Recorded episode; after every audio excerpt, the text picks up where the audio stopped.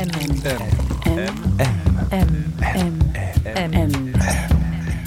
Le goût de M.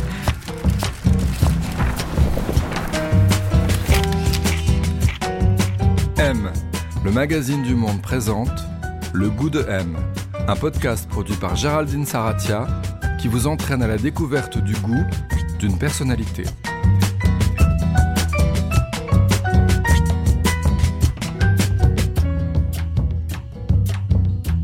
Qu'est-ce qu'avoir du goût ? Pour y répondre aujourd'hui, le goût de M a rendez-vous avec Mehdi Kerkouche, un des nouveaux visages de la danse contemporaine.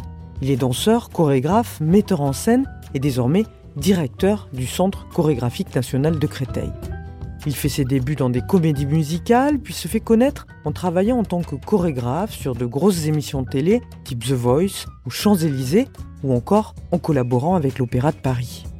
Depuis 2017, il a fondé sa propre compagnie, MK, pour transmettre sa vision de la danse, décomplexée, inclusive, ultra-énergique, bourrée de références à la pop culture et accessible au plus grand nombre. On peut voir en ce moment en tournée une de ses créations, Portrait, qui raconte et tisse sur scène avec 9 danseurs les relations qui s'établissent ou se rompent à l'intérieur d'une cellule familiale. Pour en parler, ainsi que de son goût, de son parcours, on est allé lui rendre visite à Créteil, dans une des dépendances du Centre Chorégraphique qu'il dirige donc depuis quelques mois. Où êtes-vous ? Là. Bonjour. Bonjour. Ça va ? Ça va et vous ? Oui. Où est-ce qu'on est, Mehdi Kerkouche ? Eh ben, on est au studio de mon centre chorégraphique à Créteil, face à une sublime autoroute. C'est un peu mon nouveau chez moi. Ça ressemble à quoi ? Ça ressemble à un grand studio.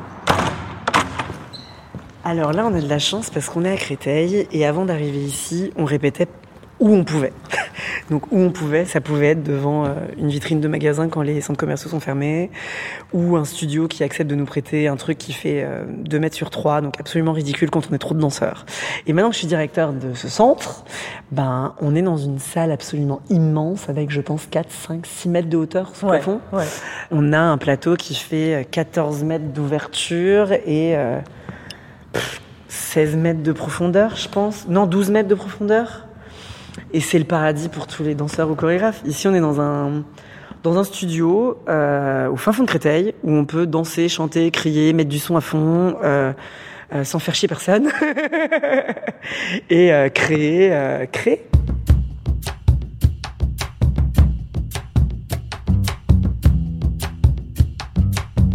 On a suivi Mehdi, on s'est installé dans un des petits bureaux adjacents au studio, meublé de façon spartiate, un bureau, une chaise, quelques costumes, et là je lui ai demandé quel était le goût de son enfance, celui dans lequel il avait grandi.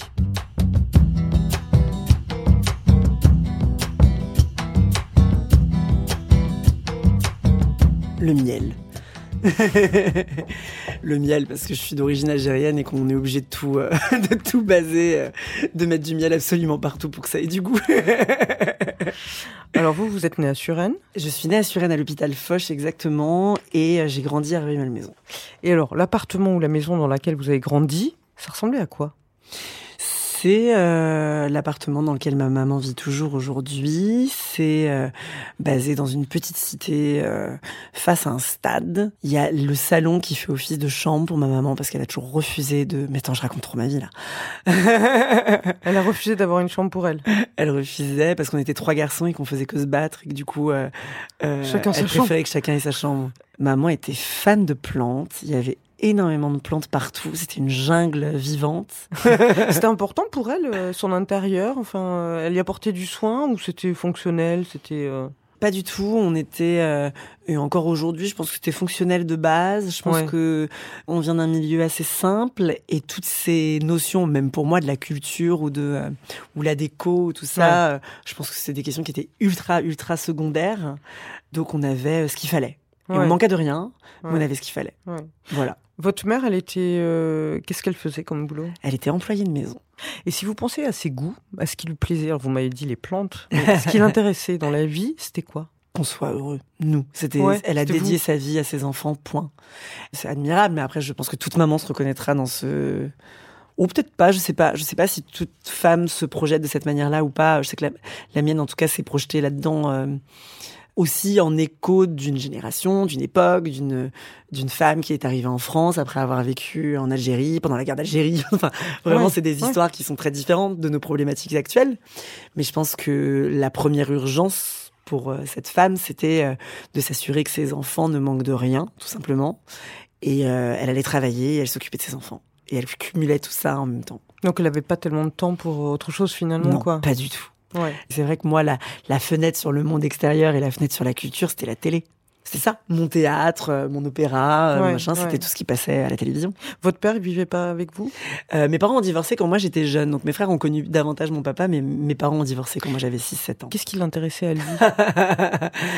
Mon père, je pense que à la période où mes parents ont divorcé, mon père, il avait besoin de se sentir libre, de se sentir à l'extérieur, de vivre sa vie, etc., etc. Donc je pense que ce qui lui faisait plaisir, c'était d'avoir une grande vie sociale, à l'inverse de ma maman.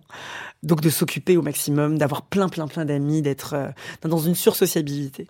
Ouais. Il n'a pas passé un jour de sa vie sans faire son tiercé. Et je me moque très souvent de lui parce que j'avais fait les comptes un jour, j'avais dit, dis donc, si on calcule, ça coûte combien de faire un tiercé tous les jours ? Et j'avais fait le calcul, j'ai dit, tu te rends compte que tu serais propriétaire, papa, depuis tout ce temps-là ? Donc, je pense que papa, c'est le tiercé.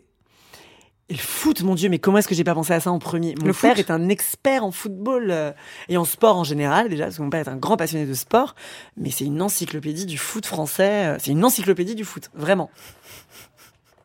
Il faisait quoi, votre père ? Mon papa était plombier chauffagiste et chef de chantier. Vous aviez des frères, donc, 2 frères. Vous aviez des goûts en commun avec eux ou pas du tout ? Plus âgés, moi j'étais le dernier de la famille, ils étaient beaucoup plus âgés que moi-même, mais on avait peut-être le même humour, puis j'avais... Évidemment, moi, je les regardais avec admiration parce que c'était mes grands frères. Je pense qu'on regardait les mêmes séries sur M6 le soir. Vous savez, je sais pas, à partir de 20h, il y avait toujours une série à la con sur M6 que moi, j'adorais. Et la musique, j'adorais ce qu'ils écoutaient. Parce que mes frères... Alors, ma mère écoutait la grande variété française. Eux écoutaient hip-hop R&B à fond. Et ils m'ont donné ce goût-là. Et voilà. Est-ce qu'il y avait un plaisir de manger dans votre famille ? Ça, je pense que je l'ai découvert et compris après. Cette grande culture française de se retrouver autour de la table... Ouais. Et de perdre du temps à juste laisser passer les plats, ou bien de développer des sujets pendant des heures, alors que le plat est terminé depuis belle lurette. Ça, je l'ai découvert après, je pense. Ouais. Parce que chez nous, au contraire, quand on a fini de manger, on débarrasse tout de suite. et on repart faire autre chose, on regarde la télé. On repart faire autre chose, parce qu'en plus, on est tous hyperactifs, donc ça va très vite. Mais non, ça, je l'ai découvert plus tard, plus grand, quand j'ai vécu ma vie d'adulte, en me disant « Ah, mais en fait, on peut rester assis sur la table du brunch et parler pendant 4 heures et refaire le monde entre l'entrée et le plat et le dessert. Et c'est pas grave, si ça fait 4 heures qu'on est là, tout va bien. C'est plus tard. » M, le magazine du Monde présente Le goût de M. Alors, où est-ce qu'on va, là, Mehdi ? Alors, dans ce grand studio à Créteil, on passe déjà par la cuisine. Là, c'est vraiment l'espace de vie. Là, il y a un espace de vie pour les artistes qui viennent travailler ici. Donc, il y a des tables, des chaises, un frigo, un micro-ondes, tout ça pour pouvoir vivre correctement. On passe par le bureau. Là, il y a des photos. C'est quoi ces photos, là ? Alors là, les photos, c'est des photos de compagnies de danse qui sont venues travailler ici. Et là, bah, c'est nous. Mais alors, pour l'anecdote, moi, je suis directeur d'ici depuis le mois de janvier. Ouais. Et je les ai pas encore changées, ces photos. Ah non ? Parce que j'ai eu d'autres priorités. Ouais. Et effectivement, moi, j'avais déjà répété ici avec ma compagnie il y a quelques années. Et là, c'est nous, il y a 5 ans. Donc, c'est rigolo. Et ensuite, on arrive dans les ateliers de costumes. Et c'est là où on entrepose absolument tous les costumes, bah, des spectacles, des événements, de tout ce qu'on met en place. Donc là, il y a les costumes de votre dernier spectacle, par exemple ? Alors là, par exemple, ça, c'est les costumes qui ont servi pour On Danse Chez Vous, qui est mon festival de danse qui a eu lieu là, au mois de septembre. Voilà. Ça ressemble à quoi, ces costumes ? Bah là, ils sont tout rouges. Il y a des académiques rouges, hyper fancy, qu'on pourrait croire sortis de chez Mugler, mais qui viennent clairement d'un autre grossiste, parce qu'on n'a pas les moyens de s'acheter des costumes chez Mugler. Vous travaillez beaucoup là-dessus aussi, sur les costumes ? C'est hyper important. C'est-à-dire que c'est un ensemble de tout. C'est la lumière, c'est les costumes, c'est la musique, c'est la danse. Il n'y a pas que la danse, il y a tout le spectre autour. Ah, je casse tout. Hop là. Et les chaussures qui se font la malle. Et là, c'était... Alors, ça, c'était les costumes d'On Danse Chez Vous. Et ça, c'était mes costumes. Pour Portrait. Pour Portrait, parce que... Qui était dans des grilles, non ? En fait, exactement. Et là, il y a mes deux costumes. Il y a mon costume années 70 et mon costume d'une autre époque. Et je ne dirai rien pour pas spoiler le spectacle. Et voilà.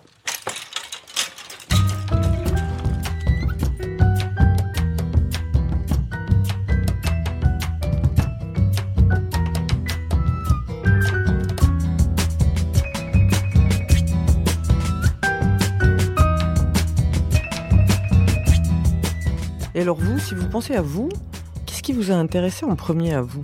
Je ne faisais que danser, chanter dans le salon de manière assez insupportable et inaudible pour tout le monde, dès mon plus jeune âge. C'est pour ça que ma maman m'a inscrit à un cours de danse très tôt, et à la chorale très jeune. J'avais 6 ans quand elle m'a mis dans les cours, parce que j'étais insupportable depuis que j'ai la parole. Je fais que bouger, danser, chanter, sauter. Ah ouais, vous teniez pas en place du tout ? Complètement, encore aujourd'hui. Ouais. C'est une grande chance pour vous que je sois assis autour d'une table pour parler. D'accord, donc danser et chanter. Ouais, pour moi, c'est des souvenirs lointains d'enfance, de se mettre en spectacle, de donner des spectacles, de faire des spectacles, de créer le spectacle, de prendre ma cousine pour qu'elle fasse le spectacle, de prendre les copines dans la cour pour qu'elles fassent les spectacles, toujours. Et vous les jouiez devant votre famille ou... Et on les jouait dans la cour de récré face aux autres potes, ou bien je réquisitionnais les instituteurs de l'époque, les institutrices de l'époque pour dire « bah nous on a préparé un spectacle, faut qu'on vous montre notre spectacle ». C'était assez insupportable, mais c'est rigolo parce que des années plus tard, j'ai recroisé plein de copines de l'école qui en ont des souvenirs absolument intacts et qui peuvent témoigner de ça, c'est très drôle. Qu'est-ce qui vous plaisait tant là-dedans, vous pensez ? Je pense que c'était hyper égoïste. C'était de se faire plaisir. Ouais. Un truc hyper malsain de « j'ai besoin qu'on me regarde ». Que tous les artistes ont, s'il vous plaît, regardez, regardez-moi, j'existe. Ouais. Et après, ce qui est hyper cool, c'est de voir la réaction des gens face à ce qu'on vient de leur offrir. Parce que nous, en vrai, on fait un cadeau. Et on est... Enfin, on le prend comme ça, en tout cas. Ouais. À cet âge-là, je le prenais vraiment comme ça. Je vous fais un cadeau, qu'est-ce que... Ça vous a fait plaisir ou pas ? Vous aimez ça tout de suite, les cours ? Absolument, et je me rends pas compte que je suis douée pour ça. Je le comprends beaucoup plus tard parce que je commence avec les petits de mon âge et je comprends pas pourquoi très vite je passe avec les grandes. Et je dis mais qu'est-ce que je fous avec les ados ? Il y a que des filles quasiment ? Ouais, il y a que des filles. Ouais. Point, même pas quasiment. Il y a que des filles. 2 ans plus tard, il y a un garçon qui arrive enfin. Salut Mathias, si tu m'écoutes un jour, j'ai perdu ta trace. Je ne sais pas ce que tu es devenu, mais en tout cas j'ai continué. Et ouais, je savais pas que j'avais des prédispositions pour ça parce que rapidement, je me retrouve avec des grandes. Bon, alors vous en faites 4 ans. Après, vous devez arrêter. En fait, ça coûte cher. Mais vous continuez en regardant la télé, quoi, à danser. Jamais. Ouais. En fait, moi, maman voulait pas. Donc j'ai grandi dans un quartier en banlieue parisienne. Et ma mère voulait pas que j'aille dans le collège du quartier parce que c'est pas le chemin qu'elle espère pour moi. Elle espère que j'aurai une éducation, que je vais réussir à aller jusqu'au bac et pourquoi pas les études supérieures. Et elle sait pas du tout ce que... Elle avait des attentes, quoi, envers... Ouais, quand même. Oui et non, c'est-à-dire qu'elle savait pas ce que j'allais faire. Et quoi que j'aurais fait, elle aurait été heureuse. Mais elle se dit, et elle vient de cette époque et de cette génération, qui se dit, il faut faire des études à tout prix pour réussir dans la vie. Donc, il faut que j'aide mon fils à avoir les meilleurs moyens possibles. Donc, elle préférait se priver pour m'offrir une éducation que se priver pour m'offrir des activités culturelles le mercredi après-midi. Donc je suis allée dans ce collège privé catholique de l'enfer. Dédicace à vous si vous m'entendez. Un collège de garçons. Que des mauvais souvenirs là-bas. Bah ouais, un collège de garçons au départ. Que des garçons. Ça va être génial, il y a que des garçons. Et en fait c'était l'enfer. Je m'étais dit c'est le rêve, que dalle. Non, c'était pas... Le début du collège c'était l'enfer. Après on prend un peu en maturité, c'est cool. Mais les enfants sont très méchants au départ. Pourquoi c'est l'enfer ? 6e, 5e, c'était calvaire parce que je suis un garçon très efféminé, qui chante et qui danse toute la journée, qui est fan des Spice Girls, de Britney Spears, de Madonna, de tout ce que tu veux.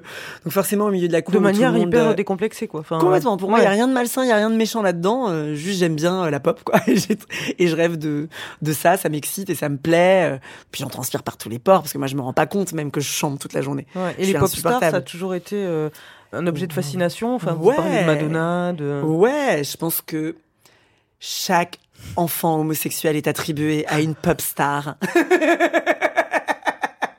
À sa naissance. Un peu comme Marraine les Bonnes Fées, quand, dans La Belle au Bois dormant. D'accord. Et vous aviez qui, du coup? Et moi, j'en ai eu plusieurs qui se sont penchés sur mon berceau. Mais non, donc du coup, hyper innocemment, en 6e, 5e, on a quoi? On a 12, 13 ans, 11, 12 ans, je sais plus. Je réfléchis pas. Est-ce que c'est dans la norme? Est-ce que c'est différent des autres garçons ou pas? Je me rends pas compte de ça parce que, gamin à l'école primaire, tout le monde s'en fout c'est Mehdi, il s'amuse avec ses copines et point. Quand on arrive au collège et qu'on est qu'avec des mecs, c'est plus dérangeant parce que les mecs, ils ont envie de faire la bagarre ou jouer au foot. Mais Mehdi, qui rêve d'écouter Britney Spears dans un coin, ça dénote, c'est très étrange.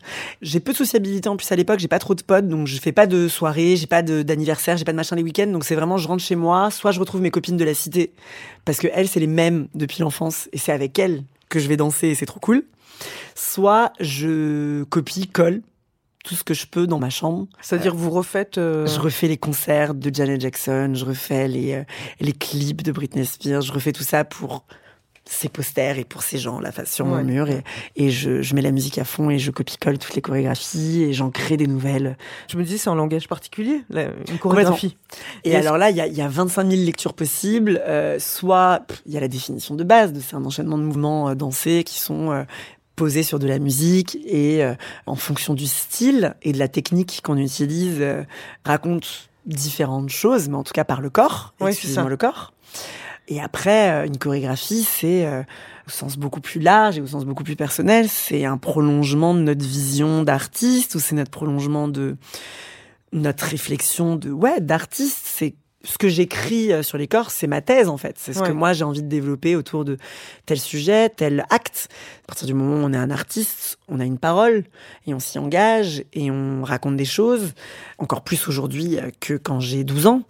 À cette époque-là, je pense que c'est un plaisir organique, vital, viscéral, d'énergie, un truc à cracher, une abondance de mouvements que j'ai besoin de faire pour extérioriser tout ce que j'arrive pas à canaliser.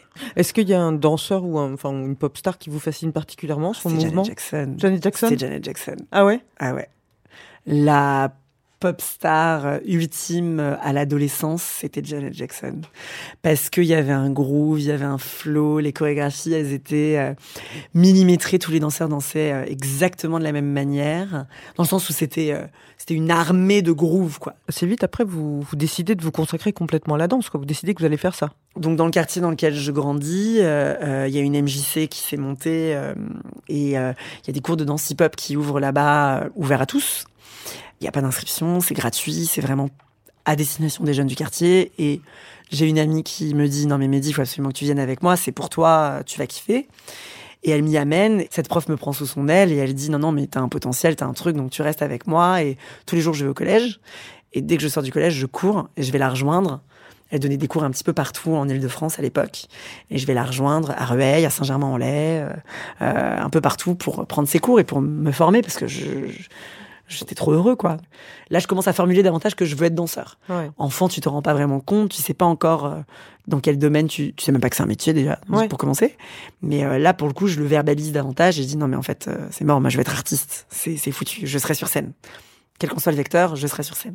Et donc je quitte le lycée, je commence à aller en première, je me vois très bien sécher les cours pour aller passer des auditions à Paris pour des projets et être remarquée, et être pris et commencer à travailler, et arriver à la maison et dire maman, là on me propose du travail, c'est concret, tu vois c'est possible. Kamel Ouali vous remarque, il aime bien ce que vous faites. On a eu une relation particulière à cette époque-là parce qu'il me repère en audition quand j'ai 17-18 ans et en fait il se projette. Ouais. Il dit merde, c'est vraiment le petit on dirait moi. Trop d'énergie, c'est un petit arabe de banlieue. Il a la dalle qu'il en peut plus parce que vraiment j'avais la dalle. C'est-à-dire que dans le sens où j'arrivais en audition, c'était la chance de ma vie et il n'y a pas moyen, on passera pas à côté de moi. Donc il y a les danseurs qui se battent pour être regardés, mais j'étais un bulldozer. C'est-à-dire que il fallait faire 2 pirouettes, j'en faisais 4, fallait sauter, je sautais plus haut que les autres. Enfin, il y a pas moyen. C'est pour moi, ce truc. Et Kamel, il aime bien cette niaque-là, il aime bien cette rage-là. Donc, il se projette assez facilement en moi, et je le comprends plus tard parce qu'il me le dit. Il me dit, non, mais c'est bon, c'est toi la relève.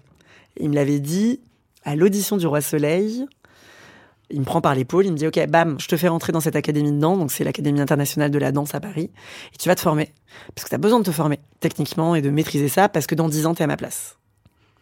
Et là, je me forme au jazz, au classique, à la danse contemporaine, je commence à toucher d'autres styles. J'ai eu la chance d'être pris aussi sous son aile par une prof de danse extraordinaire qui s'appelle Laure Courtelmont, qui est une prof de dancehall, qui travaille avec plein d'artistes, quoi. Ouais, vraiment, avec plein d'artistes de ouf. Chris Brown. Ouais. Absolument. Et c'est trop cool. Et en fait, du coup, moi, je suis curieux de danse au sens large, donc je me définis pas par un style de danse en particulier.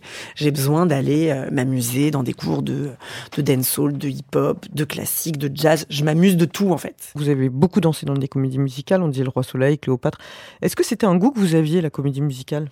Je pense que j'ai découvert très tard, parce que enfant, j'en avais pas vu tant que ça, en dehors de Mary Poppins ou de des trucs cultes Disney, on va dire. Ouais. Mais quand j'ai commencé à me pencher, donc plutôt 17-18 ans, quand je commence à me faire enfin une culture chorégraphique.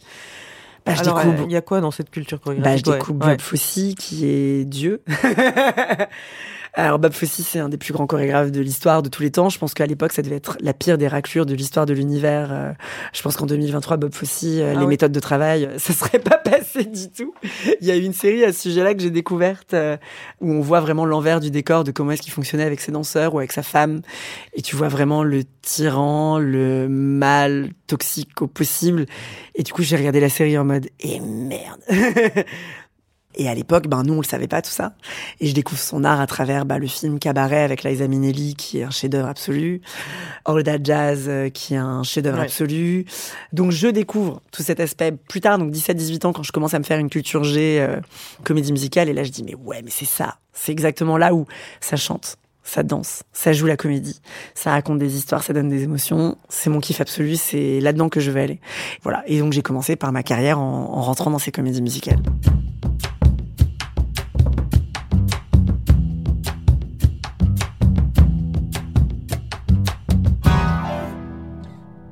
Je viens de faire 400 Rois Soleil et 200 Cléopâtre, c'est un peu beaucoup. Et moi, je sais que je veux être chorégraphe. Je sais que je veux diriger, je sais que je veux mettre en scène. Je sais que je veux accompagner des artistes dans les mettre le mieux possible en valeur. Je sais que je veux endosser ce rôle-là. Et en 2010, du coup, je me dis, je commence à donner des cours, encore plus qu'avant, parce que j'ai commencé à donner des cours très tôt, mais c'est les débuts des réseaux sociaux. En plus, on commence à poster nos vidéos sur YouTube, Facebook, et des producteurs et des metteurs en scène commencent à tomber sur ces vidéos et disent, on cherche un chorégraphe, est-ce que tu veux chorégraphier telle émission, tel projet ? Et petit à petit, je me fais ce réseau. Et très rapidement, en fait, je commence à travailler sur des grosses émissions de télévision et à accompagner des artistes en tant que chorégraphe. Et donc, la transition, elle a commencé à se mettre en place comme ça. Vous parliez d'artistes que vous aviez accompagnés. Il y a notamment Christine and the Queens. Vous avez travaillé avec lui pendant 3 ans. En fait, ce qui est cool, c'est que Chris, il est arrivé dans ma vie à un moment où je pensais que je pouvais plus danser. Parce que je commençais à chorégraphier depuis 3-4 ans et j'étais responsable de gros projets en plus à la télé, c'était des grosses émissions de télé dans le monde du divertissement, c'était Vous faisiez quoi par exemple ? C'était Miss France, l'Eurovision, The Voice, j'ai fait toutes les émissions possibles. Les fêtes de la musique, les télétons, enfin toutes les grosses émissions de divertissement en France, je travaillais dessus. Il y a un directeur artistique, il y a un producteur au-dessus de moi. À l'époque où Chris arrive, il bouscule un peu tout le genre parce que c'est complètement... Sa vision, en tout cas, et sa connexion avec sa chorégraphe Mario Mottin, fait qu'il bouscule tous ces codes-là. De déconstruire tout ça m'a donné l'envie, à l'issue de ce projet avec Chris, de lancer ma compagnie. Je monte ma compagnie en 2017, à l'issue de cette tournée, en me disant, ça y est, il est temps que je prenne ma voix et que j'expérimente et que je vois aussi ce que j'ai à raconter sans... un chanteur devant nous, sans un artiste devant nous, et que la danse soit le décor. Vraiment, en mettant la danse en premier plan, en mettant la danse au centre de mon projet, et en racontant mes histoires avec les artistes en mouvement. Quand vous la fondez, cette compagnie, en 2017, MK, ça ressemble à quoi ? C'est quoi les principes fondateurs ? C'est un bordel. Non, je rigole. Je veux réussir à tout faire à l'intérieur de ce projet. Très tôt, je suis un pédagogue, je suis un chorégraphe, je suis un danseur, je suis un artiste fédérateur, et je veux réussir à m'amuser sur tous ces plans. Donc je sais que je veux créer, mais je sais que je veux aussi donner des cours de danse à qui a envie de danser, quel que soit son corps, son physique, ses moyens, ou bref, qu'il soit danseur ou qu'il soit danseur. Et même, c'est horrible, mais je m'amuse beaucoup plus avec des gens qui savent pas danser qu'avec des danseurs. C'est vrai ? Pourquoi ? Ils s'en foutent. Ils viennent se faire plaisir. Qu'est-ce qu'il faut qu'il ait ou qu'elle ait, un danseur ou une danseuse, pour vous intéresser ? Moi, j'aime les gens dont les corps racontent des choses, déjà. Donc, il y a aussi un échange d'énergie qui est important. Moi, le meilleur danseur du monde qui n'est pas un minimum d'humanité à l'intérieur, je ne peux pas travailler avec. Alors que un incroyable danseur, mais qui n'est pas forcément le meilleur danseur du monde, mais qui a un cœur gros comme ça et qui est capable de partager les mêmes valeurs que moi à plein d'endroits, il y a là. Ça compte. Ouais. Bah ouais, c'est hyper important aujourd'hui. Ouais. Après, il y a la technique, la base. C'est aujourd'hui, quand on veut voir un danseur, on veut voir... C'est ce qu'on essaye de garder sur le plateau. Un spectacle de danse, pour moi, qui serait un bon spectacle de danse, c'est un spectacle qui arrive à allier autant le prodige, donc la technique du mouvement, et l'émotion. Si on vient juste prendre une esthétique... ou juste de la technique, on est dans le ballet classique du début du XXe siècle ou du XIXe, quoi. On est dans corps de ballet, 25 000 tutus, et tout le monde est millimétré pareil. Alors que moi, techniquement, j'ai besoin d'avoir cette technique-là de ces grands ballets. J'en rêve d'avoir cette prouesse technique incroyable et de réussir à l'allier à l'émotion d'un mouvement, d'une énergie, d'une thématique qui vient un peu gratter dans le ventre, quoi. Ouais. Grâce à la musique, grâce à l'histoire qu'on a envie de raconter, c'est hyper important. Ouais, l'histoire, c'est important parce que là, par exemple, votre dernier spectacle, Portrait, c'est narratif d'une certaine façon, même si on peut y projeter ce qu'on veut, mais en fait, ça part quand même d'une dynamique familiale, enfin, d'une histoire de famille, de liens qu'il peut y avoir dans une famille, des alliances qui peuvent se créer, de comment parfois c'est difficile de laisser émerger sa singularité au sein d'une famille. Enfin, c'est toutes ces choses qu'on peut voir dans des tableaux qui se succèdent comme ça, sur une musique très contemporaine de Lysiane Dunesse d'ailleurs. C'est une histoire quand même. Portrait, ça part d'une improvisation en studio où... j'ai tripé avec mes danseurs en disant « mettez-vous là ». Mais vraiment, je sais pas, je pense que je regardais une série à l'époque, je devais regarder Downton Abbey et je les voyais toujours dans des cocktails, dans le jardin de cette immense abbaye, hyper poche et hyper suffisant. Et je dis « bah, il faut se réunir pour cette photo de famille, mais il y a jamais personne qui veut se pointer parce qu'il y a toujours un truc à faire ». Et du coup, mes danseurs sont partis en impro autour de ça et moi, je parle beaucoup. Donc, je mets la musique, ils se mettent à danser autour de ça et je parle et du coup, je les dirige et je dis « un tel, va là-bas, il faut que tu ailles chercher un tel, elle veut pas venir ». Et je m'amuse autour de ça et je commence à laisser mon imaginaire partir. Et ce qui est intéressant, par exemple, dans Portrait, le spectacle, c'est la fin, en fait. Le premier tableau qu'on a monté, c'est vraiment le final. Et quand j'ai monté ce final, je me suis dit « ah, mais c'est tellement riche que ça pourrait être un spectacle ». Et après, de ce final, je me suis dit « mais quel spectacle ça pourra être ?» Et après, je l'ai décomposé et je me suis amusée à composer tout ce qui se passait avant, sans savoir si ça allait avoir lieu avant ou après dans le spectacle. Et est-ce que vous regardez toujours autant la musique, les clips, ce qui se fait ? Non. Non ? Où est-ce que vous trouvez de l'inspiration aujourd'hui ? Les autres spectacles ? Mais parce que mes intérêts, ils sont allés ailleurs. Quand j'étais plus jeune, je pense que je ratais pas une sortie de clip de tel ou tel artiste, je ratais pas. Et aujourd'hui encore, je regarde, hein, je rate beaucoup de sorties d'albums, de sorties de machin, parce que mes intérêts sont allés ailleurs et que je m'inspire davantage d'une photo, d'une peinture, d'un truc naturel, d'une forme, d'une lumière, de choses beaucoup plus abstraites, ouais, pour les rendre concrètes. Parce que je pense que ma gestuelle, je l'ai trouvée. Mon identité chorégraphique, je l'ai trouvée. Mon identité de gestuelle, je l'ai trouvée. Vous sauriez la définir ? C'est très difficile, hein. Je pense que ça vient d'une énergie. Ouais. Je pense qu'il y a forcément une forme d'énergie viscérale et puissante, déjà, ouais, dans une chorégraphie de mon travail. Ouais. Il y a, j'espère, une forme de précision, parce que je suis assez méticuleux sur le moindre détail. Ouais. Quel mouvement est à quel endroit, pourquoi est-ce qu'il est à cet endroit très précis, une grosse précision à beaucoup de choses, ce qui prend beaucoup d'énergie, mais j'ai pas envie de travailler dessus, ça, pour le coup, pour moi, c'est une grande force. Il y a des images aussi qui reviennent, il y a de la répétition de mouvements que j'aime beaucoup expérimenter, explorer, et, comme une forme d'hypnose aussi, à un moment. Moi, j'ai énormément de plaisir à le danser, d'être dans cette espèce de répétition perpétuelle d'un mouvement et de le transformer sans que ce soit perceptible dans un premier temps, et que petit à petit le spectateur se dise « ah merde, mais c'est pas du tout le... j'ai l'impression que c'est le même mouvement, mais ça l'est plus en fait depuis X temps et c'est trop cool. » Le goût de M. Alors qu'est-ce que vous m'avez emmené, Mehdi ? Pour moi c'était compliqué parce que je suis pas très matérialiste du tout. Non, ça compte pas beaucoup pour vous, les objets ? Ben non, j'ai pas de doudou, j'ai pas de gris-gris, j'ai pas de... bon, tu vois, j'ai pas fait de bruit. Alors, qu'est-ce que c'est, ça, voyons ? Une bougie. Une bougie ? Puisque j'ai des bougies partout. J'amène des bougies partout où je vais. Une bougie parfumée ? Ah ouais, c'est ma passion. Chez moi, il n'y a que ça. Et mes amis se moquent de moi. En fait, mon gros kiff et mon gros plaisir, on va dire, c'est les bougies. J'adore que ça sente toujours bon. Moi, c'est mon kiff. Alors, chanvre et ambre. Ouais. Celles-ci, je les ai achetées dans un hôtel où j'étais en voyage en tournée avec une artiste qui s'appelle Angèle. Et j'étais fan de l'odeur dans la chambre. J'ai dit, vous avez des bougies ?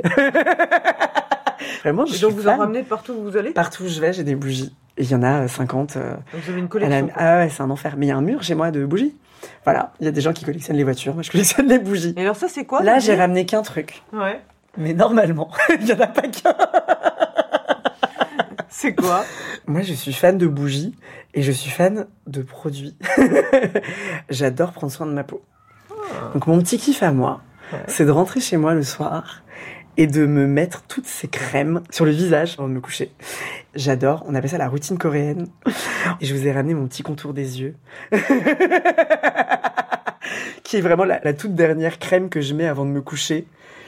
Voilà, que j'adore. Ils sont très bons. À l'avocat.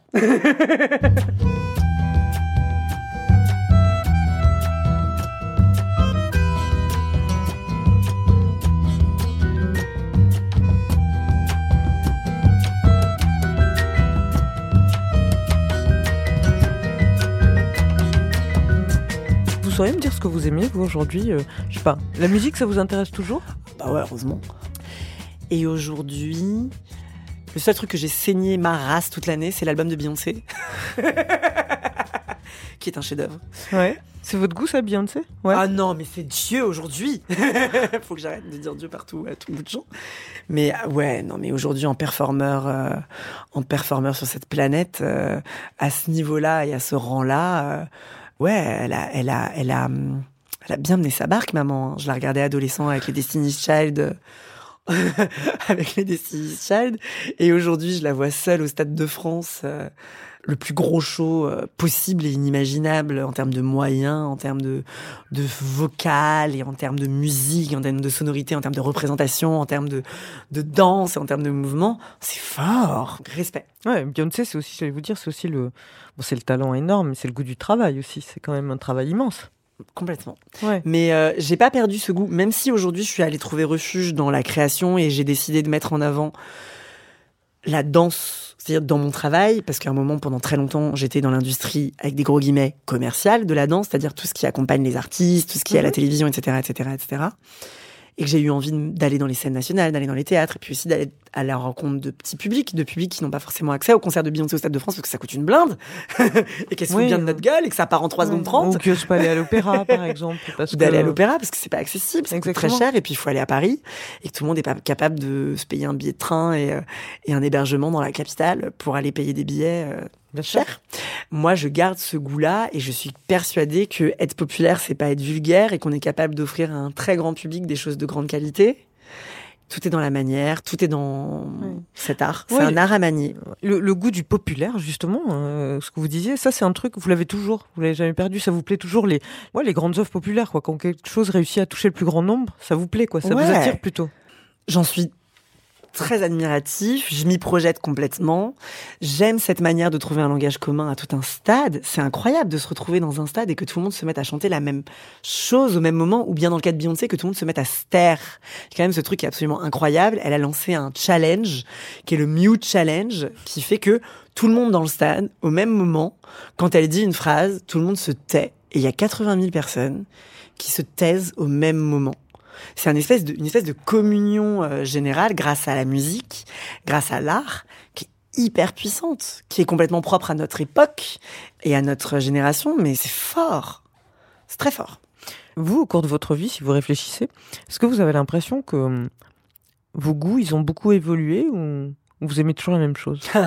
Non, heureusement que non, quand même, parce que si on sort des photos d'il y a 20 ans, je pense qu'on est sur des dossiers, des dossiers assez lourds. Heureusement, les choses ont évolué, mais parce que la culture a évolué, que petit à petit on se nourrit, on rencontre des gens, puis heureusement on est confronté à d'autres visions que soi-même. C'est important. Autrement, on s'enferme dans des castes. Quel type de goût vous plaise? Je poivre tout. Je poivre tous mes plats. J'aime la cuisine italienne. Ouais. Je nous garde les desserts et les pâtisseries et les viennoiseries françaises. Mais je leur tire mon chapeau sur toute la cuisine italienne. Vraiment, il n'y a rien de meilleur que des pâtes fraîches. Tu regardes une carte d'un restaurant italien en Italie. En vrai, c'est des pâtes et de la tomate partout. Mais comment tu trouves le twist à chaque fois pour que telle place c'est de la pâte, des pâtes et de la tomate, mais avec les olives, c'est une autre histoire. Et avec du thon, c'en est encore une autre. Tu dis, mais big up les gars, c'est les mêmes ingrédients partout. Farine, eau. Et pourtant, c'est toujours un truc magique et différent à chaque fois. Big up. C'est peut-être un truc de chorégraphe. Et alors, vous avez des dégoûts, vous ? J'ai des phobies, genre, j'aime pas les serpents, c'est pas possible. Ah ouais ? C'est une phobie, quoi. Ouais. Genre, depuis tout petit, même dans Fort Boyard, s'il y avait un serpent à la télé, je devais zapper, quoi. Ah ouais ? C'est mort. Genre, Harry Potter, épisode 7, pour moi, quand Voldemort, il débarque avec son... Ça, c'est pas possible. C'est mort. Je peux crier dans le cinéma, quoi. C'est un enfer. Les serpents, c'est ma phobie, mais j'ai pas de dégoût. Est-ce que vous diriez que vos amis ont du goût ? Mais non, on juge pas ses amis. Les amis, c'est la famille qu'on se crée. Donc c'est, il y a plein de choses. Et puis on va s'engueuler, en plus, avec des amis, mais on va se rabibocher. C'est une famille. Donc c'est cool. Est-ce que vous êtes déjà tombé amoureux de quelqu'un dont vous n'aimiez pas le goût ? Non, je réfléchis. En tout cas, je sais que chez mes amis, de sûr, j'ai jamais eu... Il y a plein de choses que je comprends pas, que chacun fait. Ouais. Et on s'en fout, quoi. Fais ce que tu veux. On s'aime pour autre chose, quoi. Donc c'est génial. Et en amour également, on s'aime pour d'autres raisons. Non. C'est des valeurs. Il y a des choses qui nous rejoignent et qui nous connectent. C'est pas s'il aime le vert ou s'il aime pas le jaune, quoi. Alors ça serait quoi pour vous, Mehdi Kerkouche, avoir du goût ? Pour moi, avoir du goût, c'est une forme de confiance en soi, une forme de confiance en son image, ne pas avoir peur de ce qu'on projette et de ce qu'on transmet pour assumer n'importe quoi. Ça, c'est une forme de goût. Ouais. Et ça transpire après par tous les pores. Ça peut être les vêtements qu'on porte ou sa déco intérieure ou son spectacle ou ce qu'on met sur le plateau. Mais ouais, ça transpire après partout.